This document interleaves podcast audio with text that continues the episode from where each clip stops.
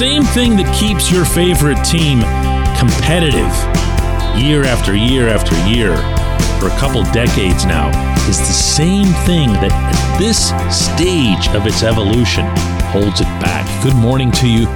Good Thursday morning. I'm Dejan Kovacevic of DK Pittsburgh Sports. This is Daily Shot of Penguins. It comes your way bright and early every weekday. If you're into football and or baseball, I also offer daily shots of Steelers and Pirates in the same place that you found this. You need competition in a training camp setting.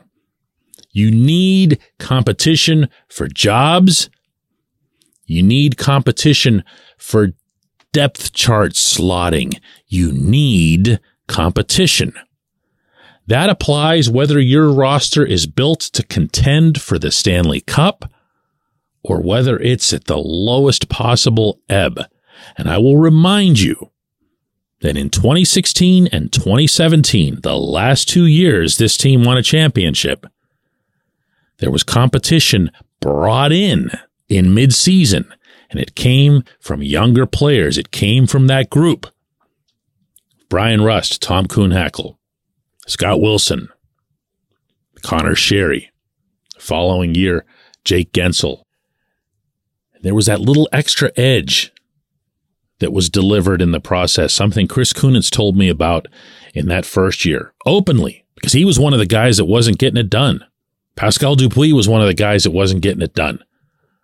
And along come these kids, and what do you know? All of a sudden, everybody's analyzing their own video, going, What's wrong with me? Not that these guys weren't the proudest of professionals. I don't mean to cite them as any kind of negative examples in that regard. This is human nature. You're going to run harder when you have somebody behind you. Simple as that. This team is going to enter a camp. I'm going to tell you this right now, in which such a scenario is immensely unlikely. And I would love nothing more than to see that get blown up. Who's going to do that? It's not a long list. I don't need to tell anybody listening to a show called Daily Shot of Penguins that there aren't many prospects in the fold. And the ones they have aren't that close. But it can be anybody.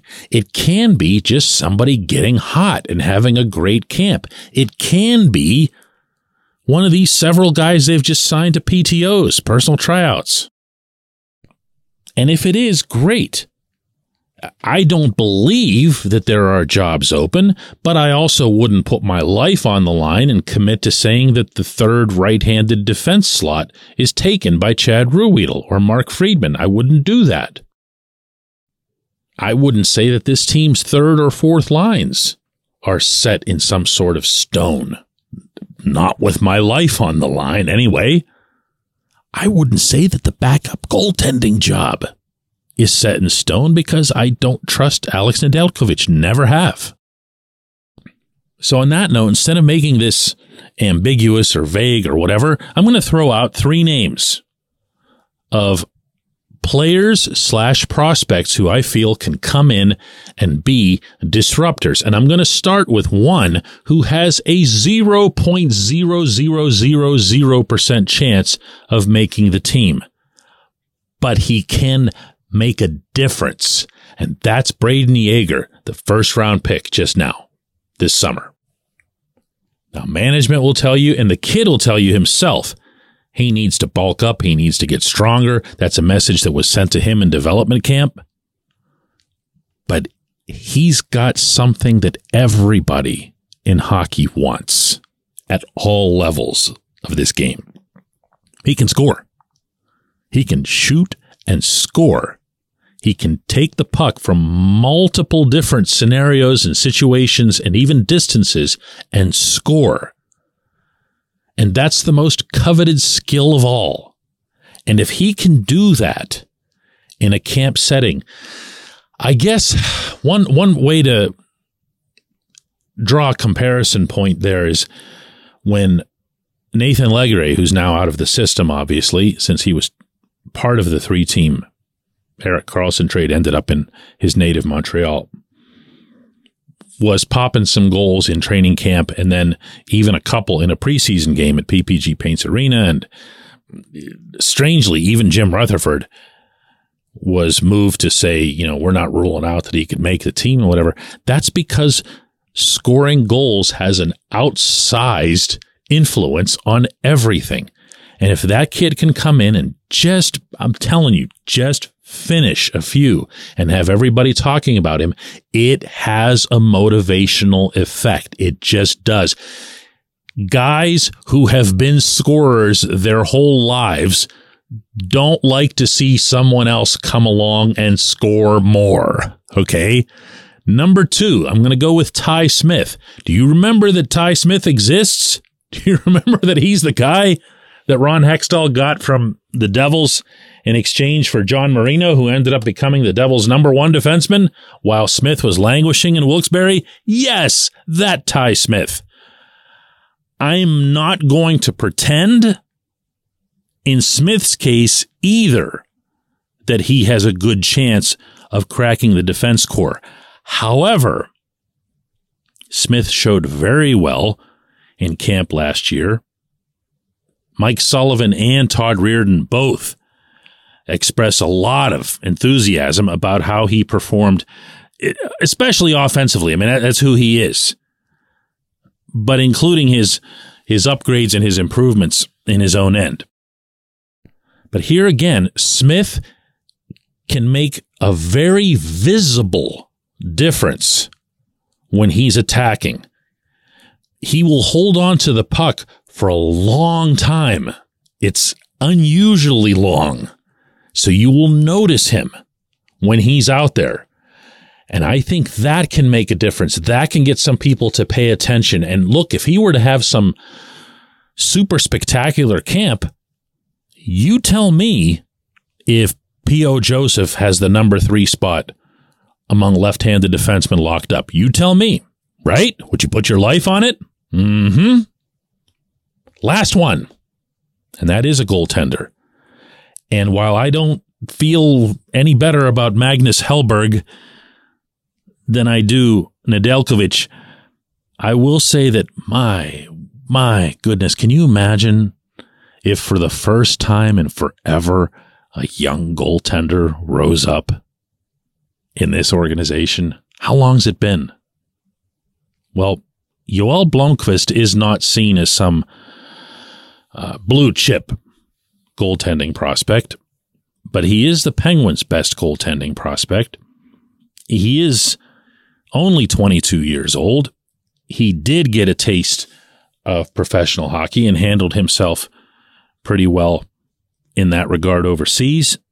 And you never know. You never know. I, I, I can tell you here again, there's a 0.0000 whatever. And I'll throw in as well that Blomqvist didn't stand out at all at the development camp scrimmage that I covered. That was kind of disappointing for me. I wanted to see one goalie, you know, make a a showing for himself, and that didn't happen. Not just for Blomqvist, didn't happen for any of them. But you never know. You never know. And imagine, imagine a young goaltender pushing Tristan Jarry. When we come back, J1Q.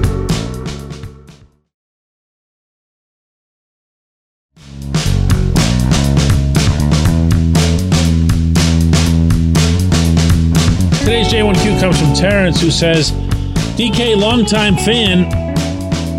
I'm a Canadian now living in South Korea. I grew up loving the Mario Lemieux, Jaromir Jagr era, and I continue to love and follow the Penguins with the shotgun makeup of this roster, with the incredible Erik Karlsson acquisition, with the aging but still consistent Hall of Famers, the headstrong and championship proven head coach and the new GM, I am hopeful for this new season. I think we all are. But what else can we do but hope? Well, uh, Terrence, the the thing that comes to mind here is your phrase there in the middle about the consistency of the Hall of Famers in the lot. The consistency actually applies to a significant percentage of this roster. Rickard Rakell's not going into the Hall of Fame, but he's a really consistent guy.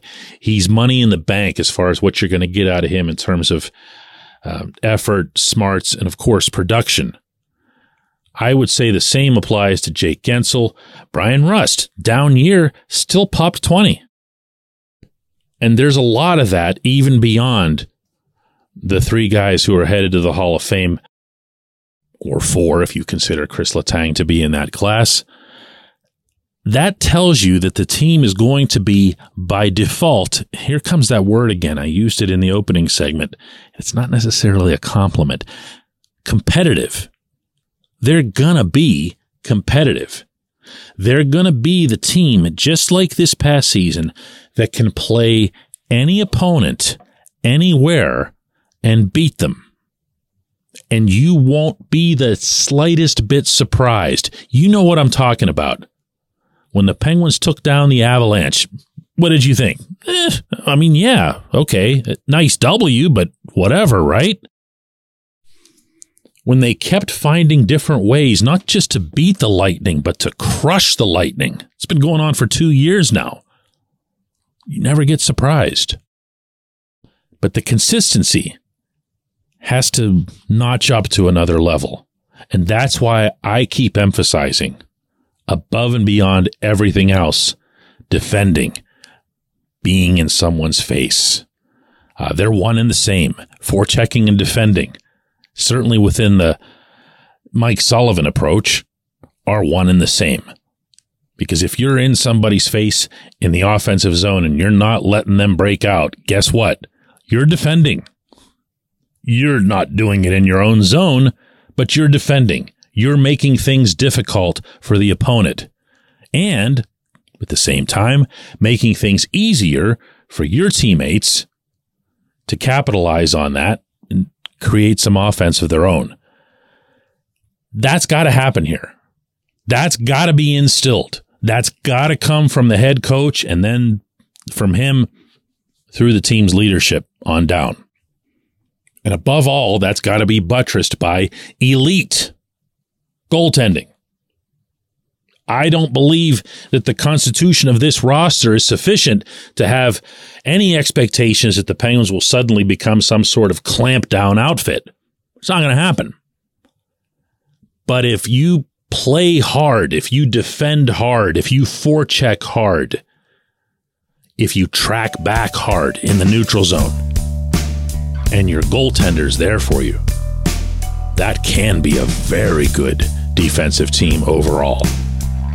Lots of pieces go into that, though. Lots of pieces. I appreciate the question. I appreciate everybody listening to Daily Shot of Penguins. Going to do another one of these tomorrow.